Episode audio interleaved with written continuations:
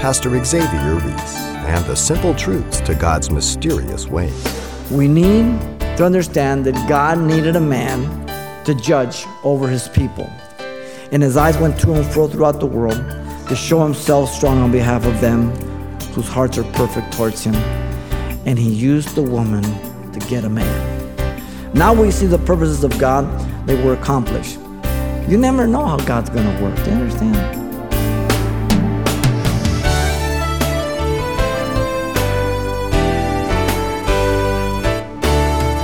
Welcome to Simple Truths, the daily half hour study of God's Word with Xavier Reese, Senior Pastor of Calvary Chapel of Pasadena, California.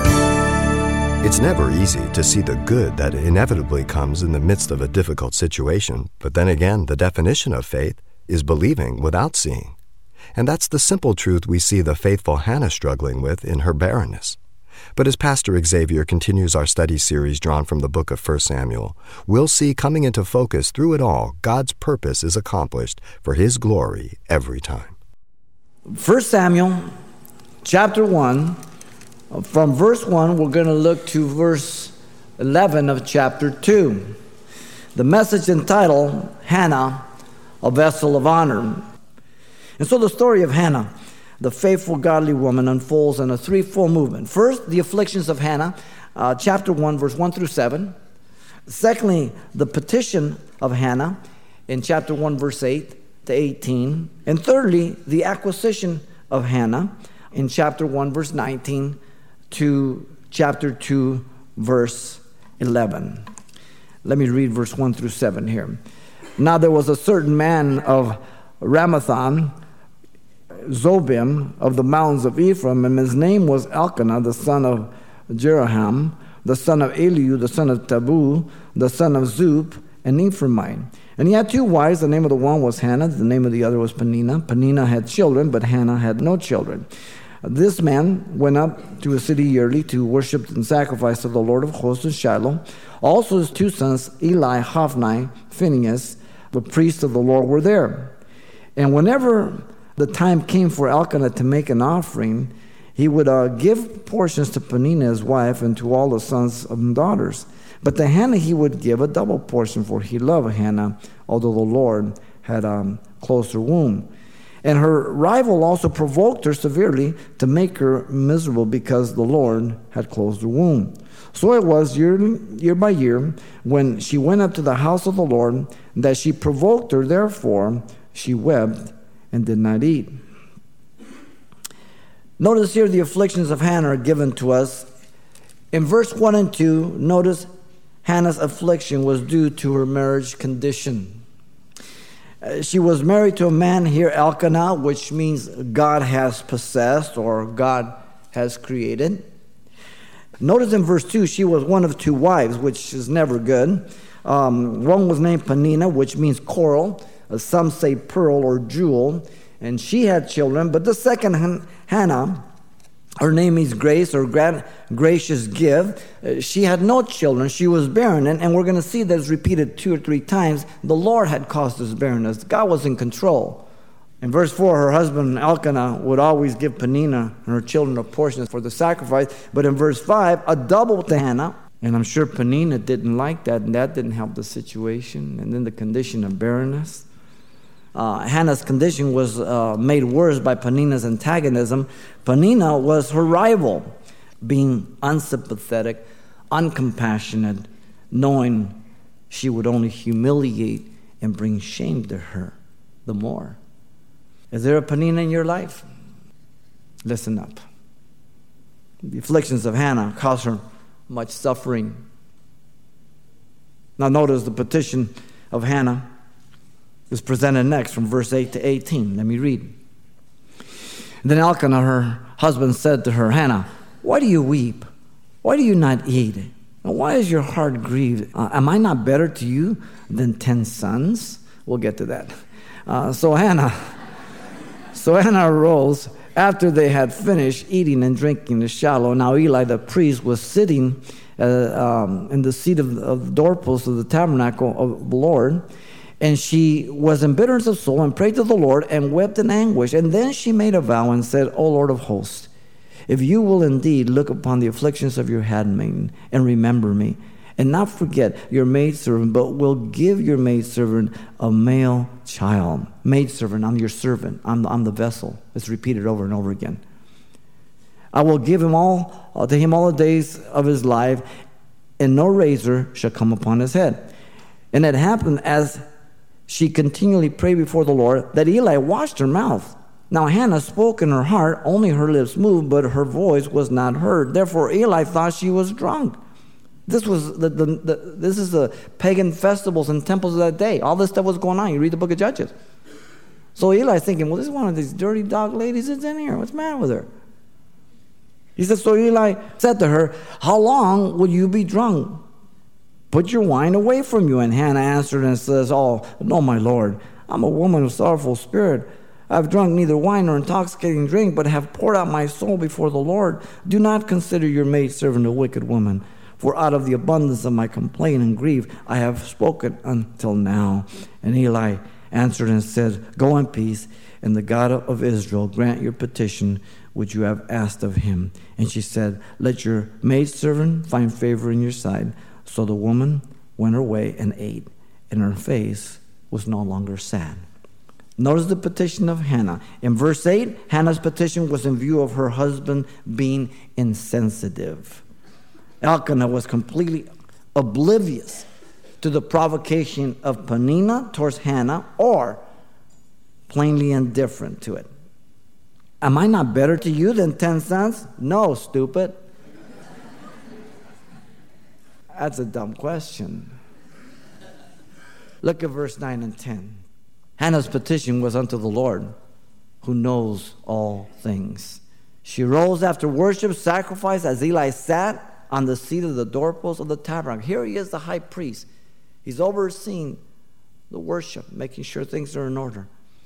And she was in bitterness of soul. In verse 10, she prayed to the Lord and wept in anguish. Her bitterness of soul that affected her emotion caused her feelings to, to cloud her ability to fix on the Lord. But now, being open to the Lord, and His will, she's brought into a meaningful interaction with the Lord. What is going to take place here is between her and the Lord.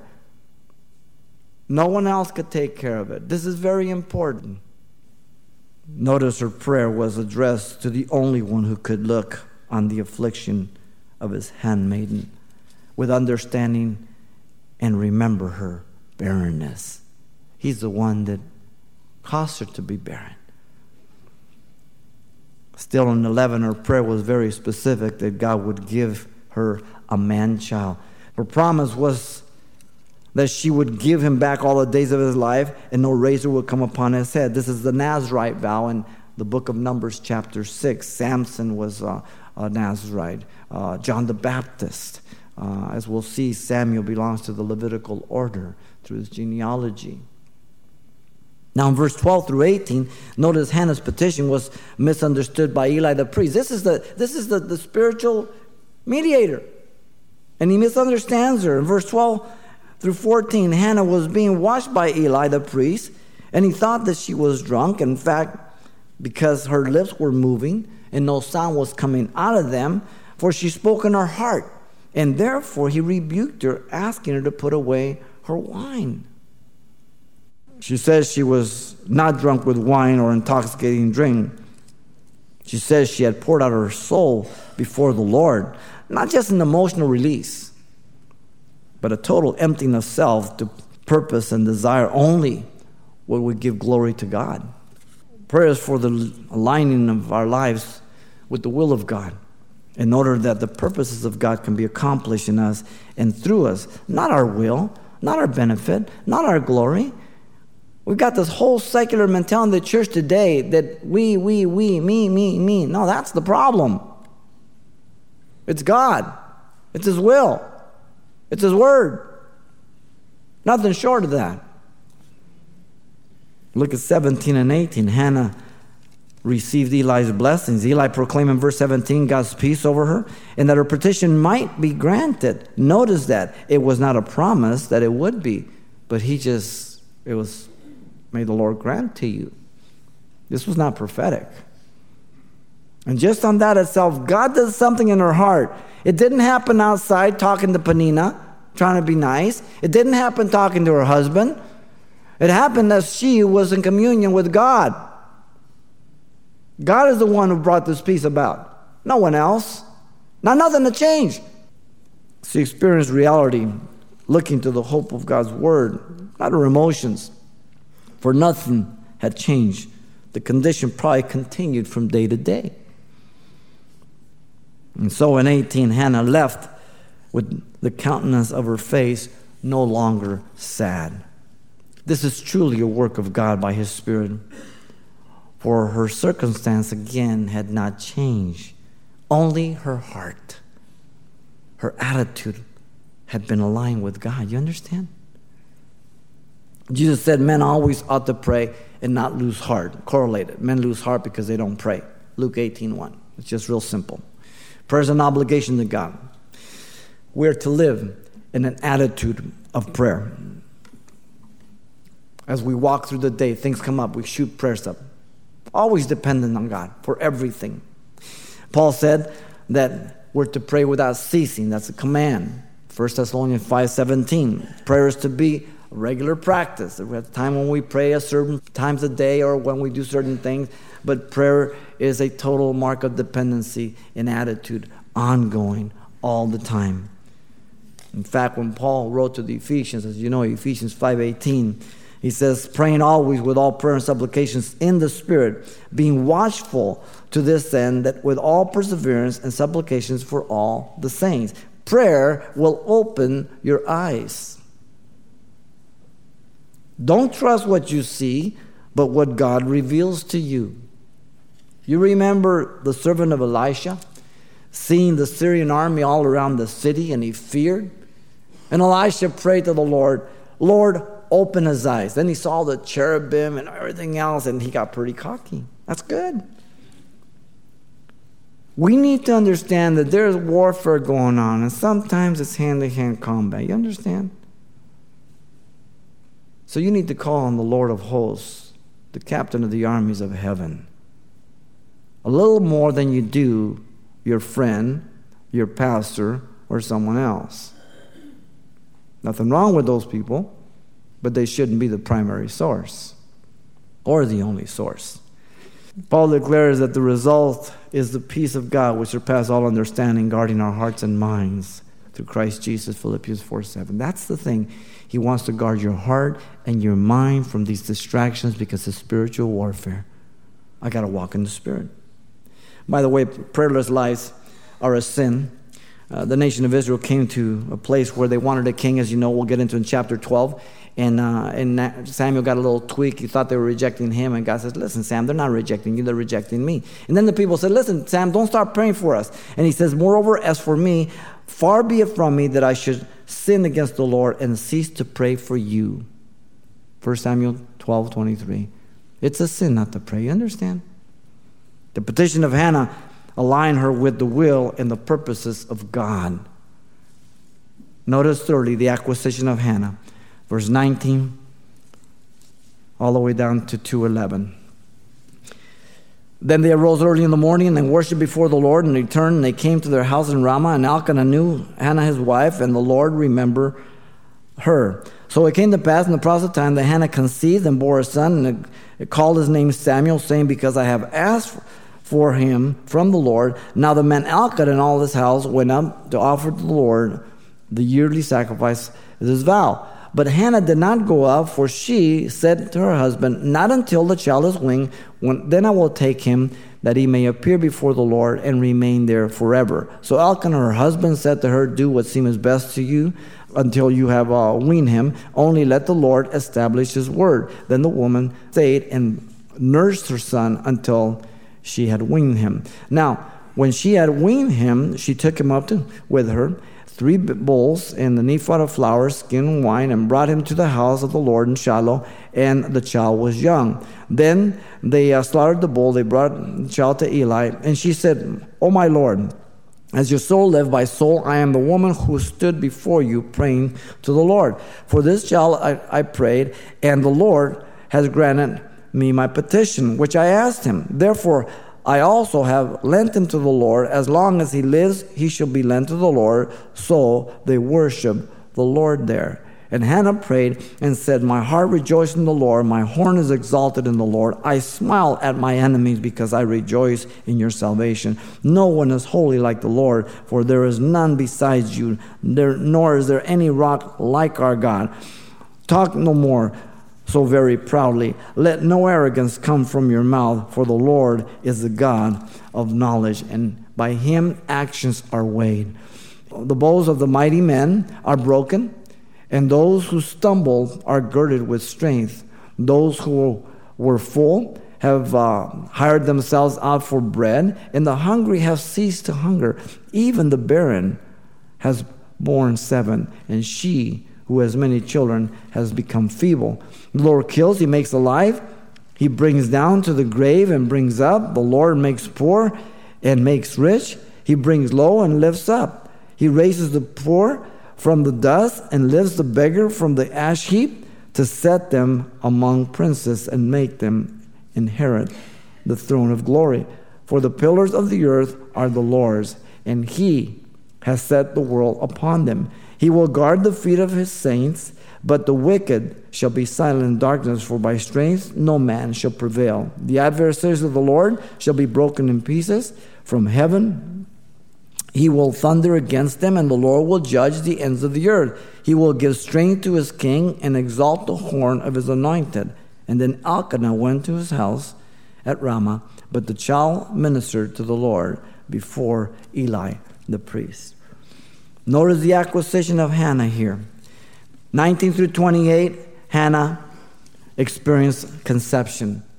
Here she is, her husband and her rose up. They worshiped early in the morning. They returned home and they came together sexually, and God allowed her to conceive. He remembered her, and the Lord remembered Noah, and the Lord remembered Hannah, and the Lord remembers you. You need to understand that. She conceived, his name is Samuel. Ask of the Lord, uh, this is his name. He would grow up knowing that he was a direct answer to prayer. What an incredible, incredible life. And that he belonged to the glory of God. That he was a direct hand of God in what he was doing historically. Samuel would know the power of prayer. As we've already seen, he said, God forbid that I should cease to pray for you and sin. In verse 21 to 23, she did not go up to Shiloh again with her husband as he continued to make this yearly uh, pilgrimage. In verse 21, he and the, his whole household went, but she remained in verse 22, and she ministered to the child about three years before taking him to Shiloh. Hannah knew that she would present him before the Lord and he would be there forever. Now, she counted the cost. She stayed home. She continued to provide spiritual input, knowing the importance of what God was going to do. Notice in verse 23, Hannah's husband told Hannah, Do what seems right to you. Wait until the Lord, until you wean him, until the Lord has established his word. So, you know, it, it, it, it affected him too. He trusted the Lord more. I mean, you can imagine. He's not objecting to this or anything else.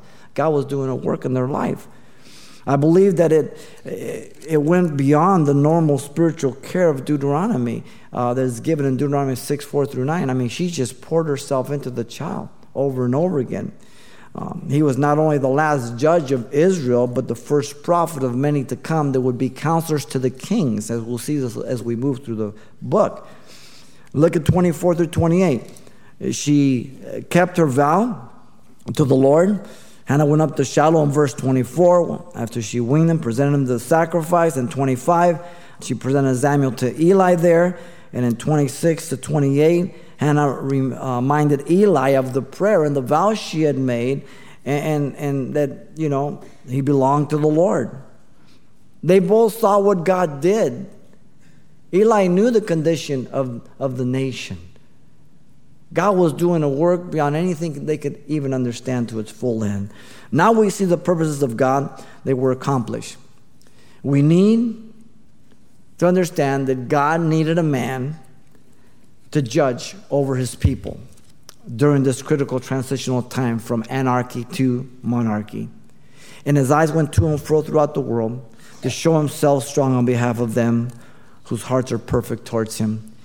And he used the woman to get a man. He had to get a woman in line before he got his man. you never know how God's going to work. Do you understand? Notice the last 11 verses there, chapter 2. Hannah expressed her adoration. In verse 1, her joy was centered on the Lord, not her situation any longer. That's good. Verse 2, her awareness as to God's uniqueness and otherness was acknowledged. No one, no one like him. In verse 3, her exaltation of God's knowledge of man's inner thoughts and actions reproved the proud in heart. 4 and 5, her recognition of God's ability to destroy the mighty and strengthen the weak, as well as causing barrenness to bear children, is stated. Nothing impossible for God. And in 6 through 10, her proclamation of God's sovereignty, his ability to put down the proud, exalt the humble, and strengthen the king was declared. He's the one on the throne. And in verse 11, her commitment was fulfilled as the child Samuel ministered to the Lord before Eli, the priest. And they went home. Our joy, like Hannah's, to be in the Lord. Our strength, like Hannah's, to be from the Lord. Our sacrifice, like Hannah's, is to be out of love, able to give up the dearest things to God, knowing that's His purpose and His will. You understand? Jesus prayed, Oh, my Father, if it is possible, let this cup pass from me. Nevertheless, not as I will, but as you will. Matthew 26, 39. He's our example, completely. No other. Every believer, like Hannah, is able to reap fruit from obedience, that we may live a life that is wealthy in the Lord. She saw her son serving the Lord she continued to visit him and to instruct her child. She saw God use her son as priest, as prophet. She was acknowledged by Eli as a godly mother and received the blessing for the loan of Samuel. The vow was fulfilled, accomplished, according to God's will. He needed a man. She gave him worship for that. She was blessed with more children. She had three sons and two daughters, as the following chapters will show us. Do you worship God for everything and through everything? There's some things that are really tragic. We don't worship for those things, but we worship through those things. There's a big difference. We're not sadists, masochists. And we know that all things work together for good to those who love God and are called according to his purpose. Romans 8 28. Are your purposes the primary focus of your life? Then you're a miserable person. But if your focus is the purpose of God, then, then you're going to live the way God wants you to. You're going to receive the benefit. We're God's workmanship in Christ Jesus unto good works created beforehand that we might walk in them. Might walk in them. Ephesians 2.10. Daily I make decisions. Daily I must obey daily I must yield to the Lord. The acquisition of Hannah from God was abundance. Abundance. The story of Hannah, which unfolds here in this threefold movement, is certainly a great lesson for us on the sovereignty of God, the wisdom of God, the faithfulness of God on one side. But on the other side, it is the obedience and commitment of each of us to the purpose and the will of God. Pastor Xavier Reese, illustrating with the story of the mother of Samuel, Hannah, how it's our obedience to God that brings into focus the faithfulness of God. Now, today's message, Hannah, a Vessel of Honor, is available for only $4. We can send you a copy on CD. And by the way, this will also include everything Pastor Xavier shared the last time we were together as well. So, once again, the title to ask for is Hannah, a Vessel of Honor or simply mention today's date. You can request your copy by writing Simple Truths, 2200 East Colorado Boulevard, Pasadena, California 91107. Or to make your request by phone, call 800 926 1485. Again, that's 800 926 1485. or the address once again is Simple Truths, 2200 East Colorado Boulevard, Pasadena, California, 91107. And thanks for mentioning the call letters of this station when you get in touch. This helps us track the effectiveness of this ministry in your area. And then join us for more Simple Truths next time with Pastor Xavier Reese.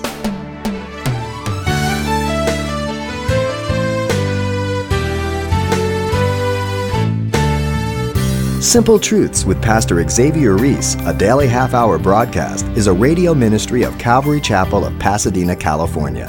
www.calvarychapelpasadena.com.